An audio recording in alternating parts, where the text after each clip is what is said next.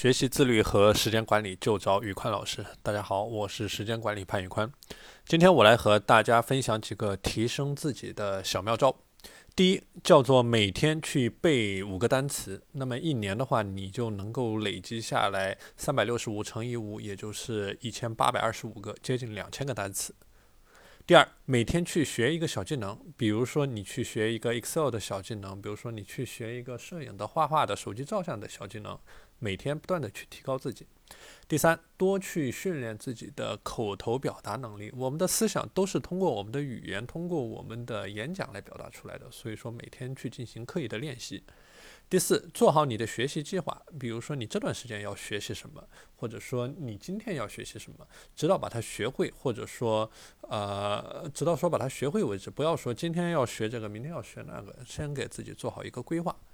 第五，专门拿出一个本子来，把不懂的知识点全部写下来，并且对它进行逐个击破。第六，每个月至少看完一本书，呃，无论是泛读也好，精读也好，去看。第七，每周去看一部电影。呃，去丰富你的知识储备量。第八，今日事今日毕，拒绝拖延。